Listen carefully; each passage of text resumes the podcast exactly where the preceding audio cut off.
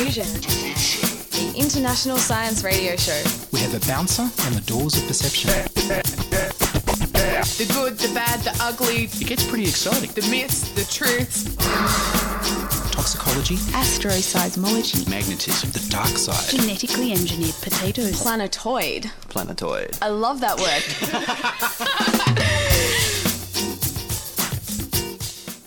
Hello and welcome to Diffusion. Sit back and relax while we inject weird and wonderful science directly into your brain.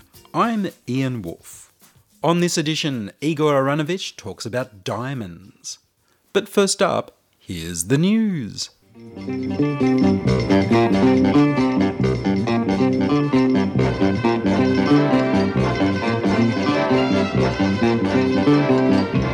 Devil milk. Researchers from the University of Sydney have found that milk from Tasmanian devils contains peptides that can kill microbes that are harmful to humans, such as antibiotic resistant golden staph. The Tasmanian devil milk was collected, at no doubt great personal risk, by a wildlife park worker, Tim Faulkner.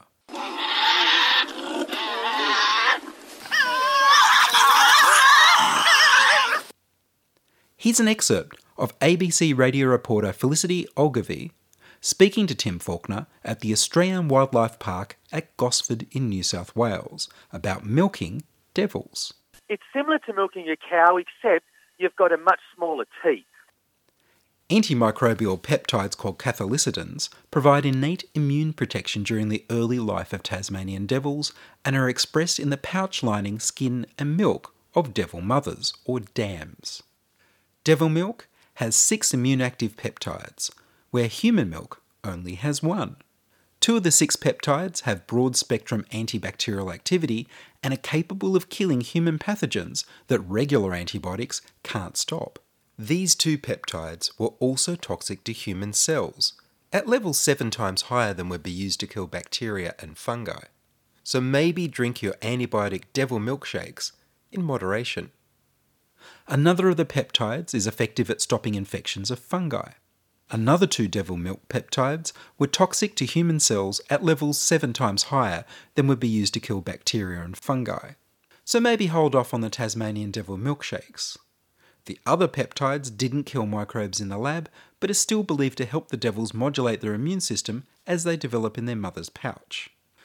Tasmanian devils, like most marsupials, have a very short gestation period of under 35 days in the womb before being born undeveloped. The newborn devils crawl up their mother's fur into her pouch, where they suckle and grow for 80 days, until they're big enough to ride on her back. The mother's pouch, like the burrow she lives in, is home to a population of bacteria and fungi that the young devil's immune systems must learn to protect themselves from. Two peptides from Tamar wallaby milk have previously been shown to also be broad spectrum microbe killers.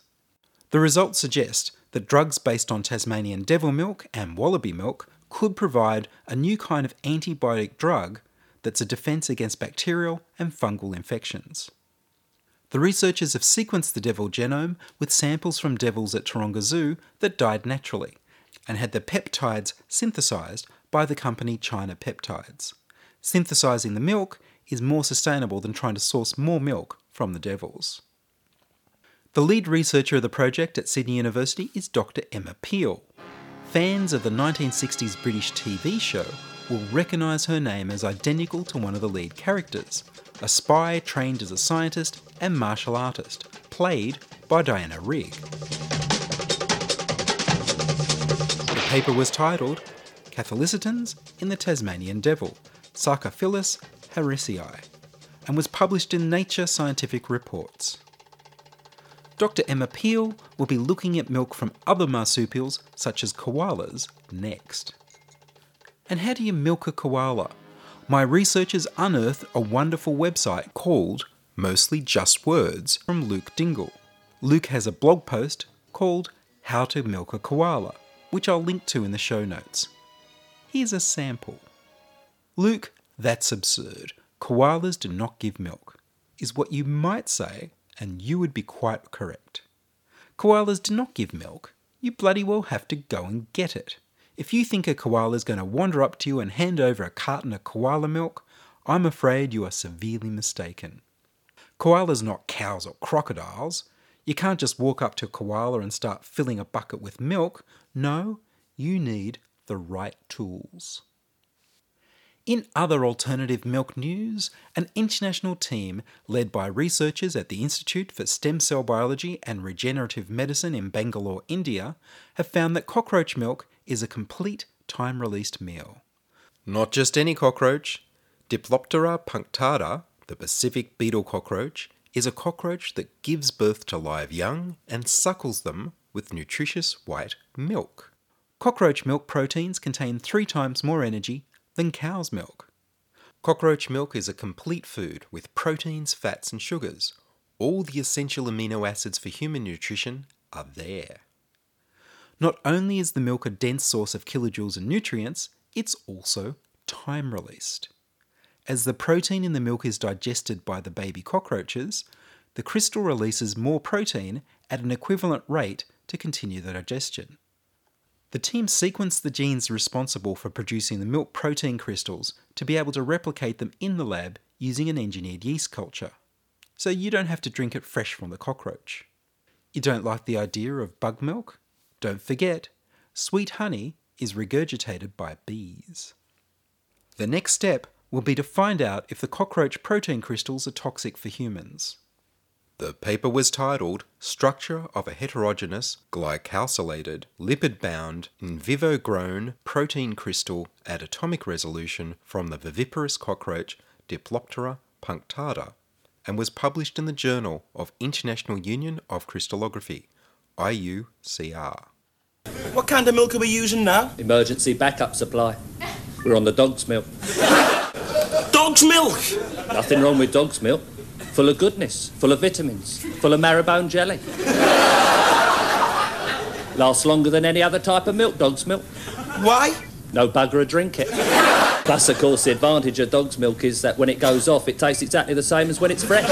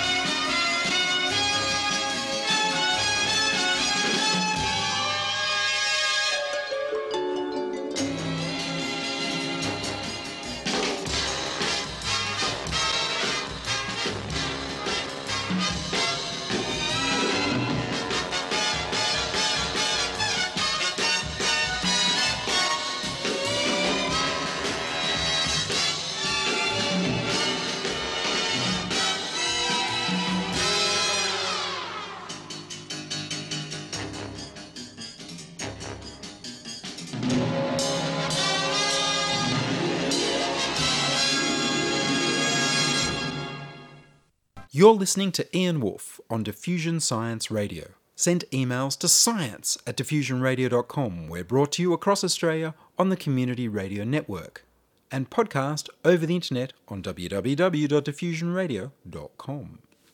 Diamonds, more than just a pretty rock? Igor Aharonovich is an associate professor at the University of Technology, Sydney, in the School of Mathematical and Physical Sciences. I met him in his echoey office where you can hear the sound of the road outside. I began by asking him what are diamonds good for other than jewelry?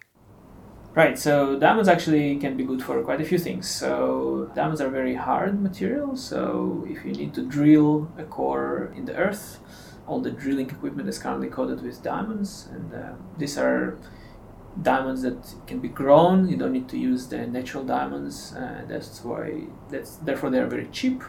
They can be used for even drilling equipment. Also, diamonds are chemically inert, so if you think about diamonds to be used in your body as a biosensor or as a material that you want to interfere with acidic environment or very harsh environments, uh, diamond is really, really good for it. It's chemically stable, cannot be etched uh, using any other uh, chemical solution or any other acid. Um, another uh, very promising application of diamond is in the photonics realm. So, as uh, you may heard, the diamonds are uh, can appear in many colors. So you can have the famous pink diamonds, and Australia is really uh, famous for it.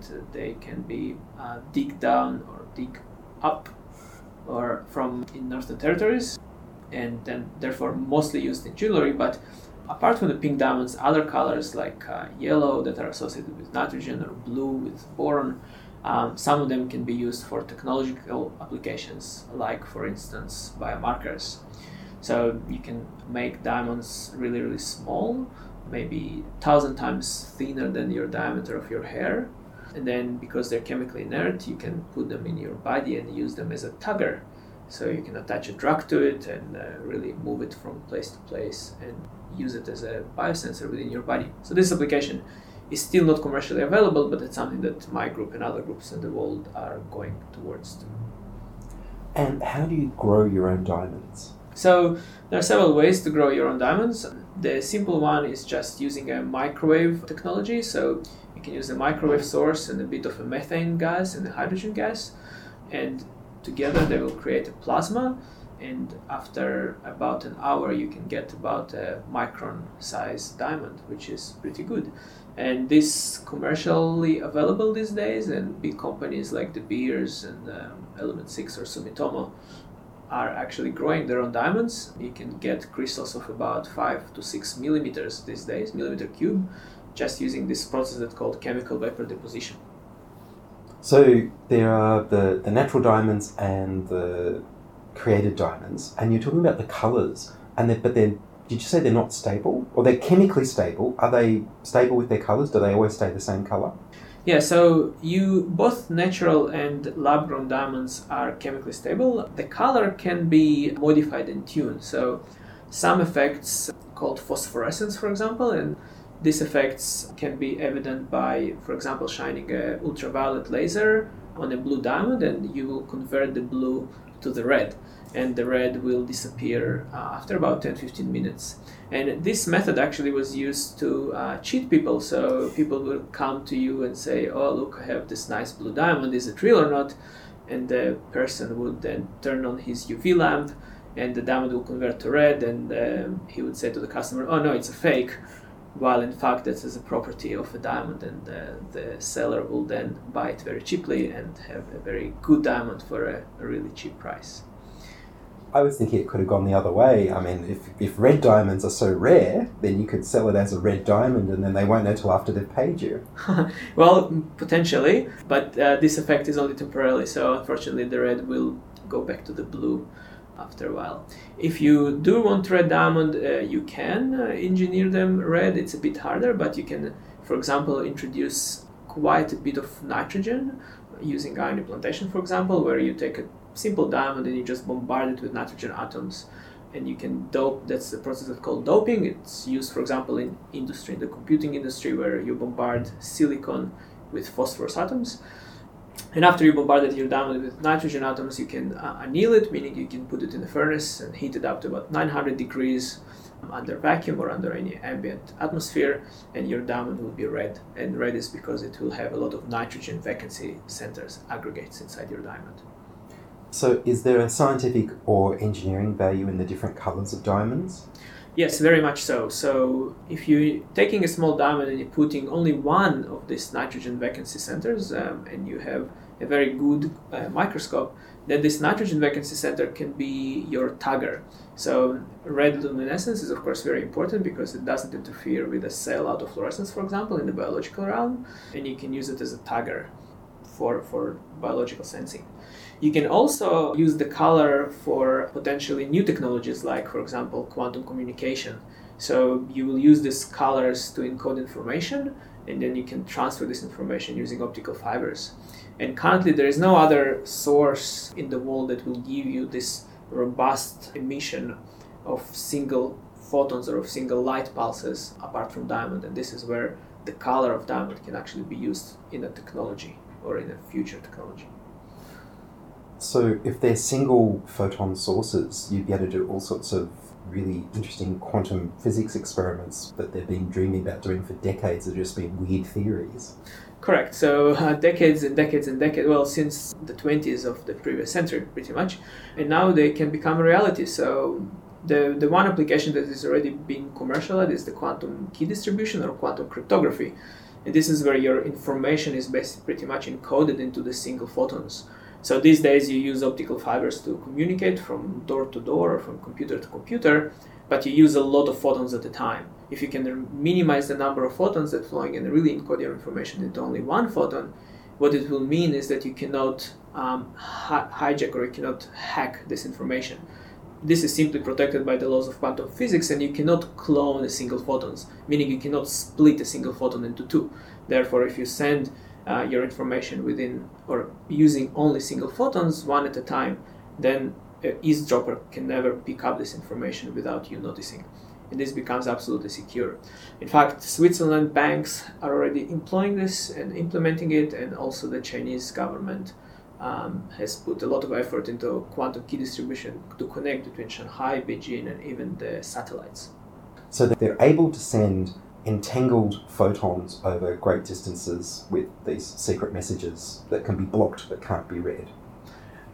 Correct. So they, they are able to send a signal over these large distances and it cannot be hacked or uh, more precisely would be we should say it, it, if, it, if it is hacked you will be able to detect it if your bank account is being hacked that's not always possible to actually know that it was hacked but if you have only single sources yes you can detect if it was hacked or not and this is where this technology is becoming a reality and of course, in the future, we really want to engineer quantum computers with the single photons, and for this, you need an array of identical photon sources that can be entangled, as you said correctly.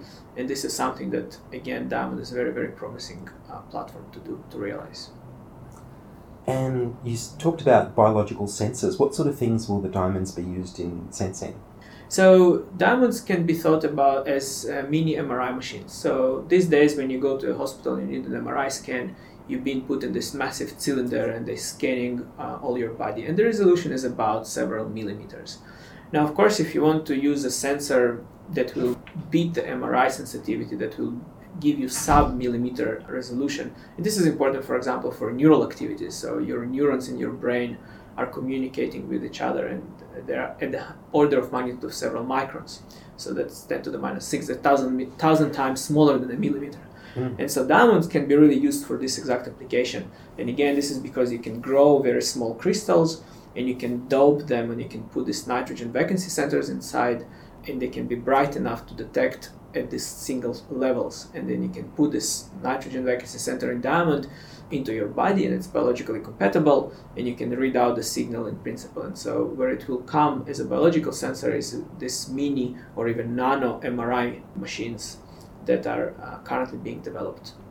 So, magnetic resonance imaging MRI is where there's a magnetic stimulation of the cells that produces photons of radio frequency. Is that right? So, magnetic resonance imaging is where you use the magnetic domain or either the hydrogen atoms or the particular carbon isotope to image, uh, for example, the brain or to image the uh, activity. So, you, typically people rely on the hydrogen. So, in diamond, this transition, these optical properties of the nitrogen vacancy are those that is very susceptible to magnetic field fluctuations. And so, if you change your magnetic field environments, even by a very, very small amount, you will be able to detect it using optical means, not electronic means. And this is very important because that basically means that the technique is not invasive. So, you can have a change in the fluorescence, for example, in the intensity of the light that is getting out of your diamond. And by this, you can know or infer the magnetic field around the diamond. So, you're saying that the diamonds are picking up the magnetic fluctuations in the cells and then producing light that you can detect. Exactly right. So the light, the intensity of the light will be depending on the magnetic field fluctuation and the electric field fluctuation around you, and you can then use just standard software technique to decode the information and create a map of the fluctuating fields around it. And would you just be putting these sensors straight in the body, or would you need to be stimulating with a mag- big magnetic field first? You don't need to stimulate with a big magnetic field. You can actually put them in, and people already done experiments in tissues and uh, in mice, and uh, the technique is working fine. Of course, we're still not at the stage where you can swallow one liter of diamonds and uh, your brain will light up, but uh, that's something that we are working towards. And yes, the, the simple idea is that you will maybe attach a particular molecule or something that will direct the diamond to where you want to image it, or you inject it exactly at the right spot, let's say in your arm or near near your brain uh, tissues, and there image it there straight away. So, could this be picking up magnetic activity in the brain?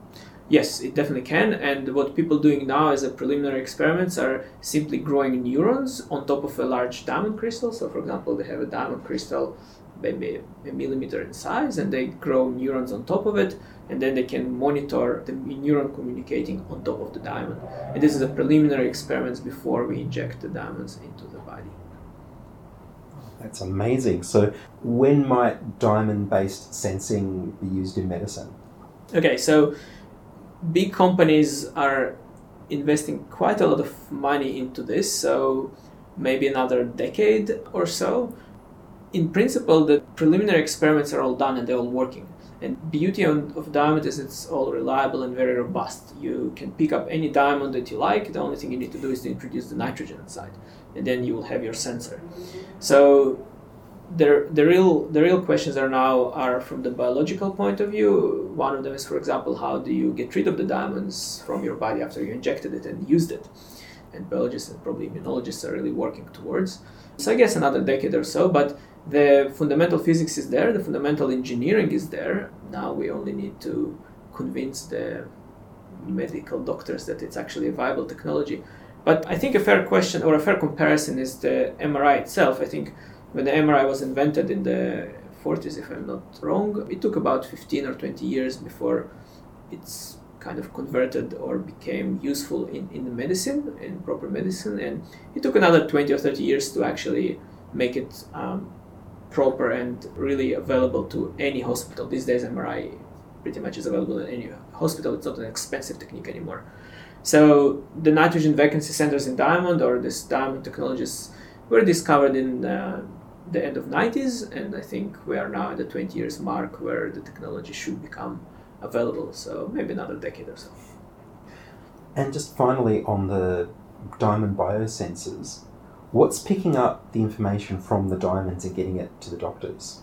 Right. So what picking up the information is simple a light signal. So it's it's like putting a dye in your body. These days, many, eh, many dyes are used in medicine. You can inject the dye and see where the dye goes just by picking it with optical microscope. It's exactly the same with the diamond. You you will inject it and you will uh, shine green light that is not damaging to your tissues and you will collect the red signal from the diamond and that is what being picked up so it's the optical signal that you collect but that won't go through a skull will it it can it can mm, yeah no probably not but um, there are other ways uh, there are other ways to do it. And um, you can do uh, for example using optical fibers so these days um, similar to the way they put cameras in your body just by injecting uh, a very thin uh, fiber with a camera at the end and monitoring you can do it that way as well. So it's, it is possible. Well i think the diamond toolkit for, for this magnetic sensing and single photon sources is an excellent toolkit for not only for emerging technologies but also for fundamental research and outreach and education i think students these days should really engage into this type of research and look beyond the status quo of any material, not only on the diamond, and look for many other applications that you can uh, utilize. And many materials today exist and used for a particular application, but when you dig deeper, they can actually be used for totally different things. And I think there are quite a few examples with solar cells made from different new materials and with other technologies like lasers and, and LEDs that are made from new materials that people didn't envision at the beginning. So I think really the key is to dig up into materials and look what they can be used for apart from the status quo that you read on Wikipedia. Well, Igor Aharonovich, thank you very much. Thank you so much.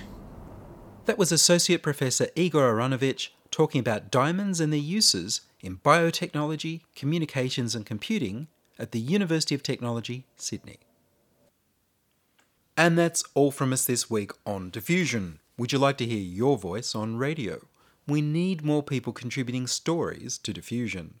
Send your contributions, helpful suggestions, and donations to science at diffusionradio.com. That's science at diffusionradio.com. And please do send me an email so I know you're listening and would like to hear more episodes. Please like the Diffusion Science Radio page on Facebook and rate us on iTunes. Tell your friends. Follow me on Twitter at Ian Woolf. The Patreon page is patreon.com slash diffusionradio. Checking production was Charles Willock. I produce Diffusion, which is broadcast around Australia on the Community Radio Network, including 8 CCC in Alice Springs and Tennant Creek, 2 NVR in Nambucca Valley, and 3 MBR in the Mallee Border districts of Victoria and South Australia.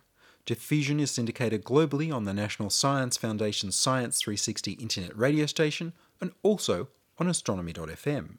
Subscribe to the podcast on the Diffusion website www.diffusionradio.com. That's www.diffusionradio.com and check the website for links, photos, and videos about this week's show. If you enjoyed the show, then you can explore more than 850 previous episodes archived on diffusionradio.com, where the shows are labeled by keywords so you can focus in on the stories you want to hear. Subscribe to the Diffusion YouTube channel at youtube.com slash c slash diffusionradio. I'm Ian Woolf.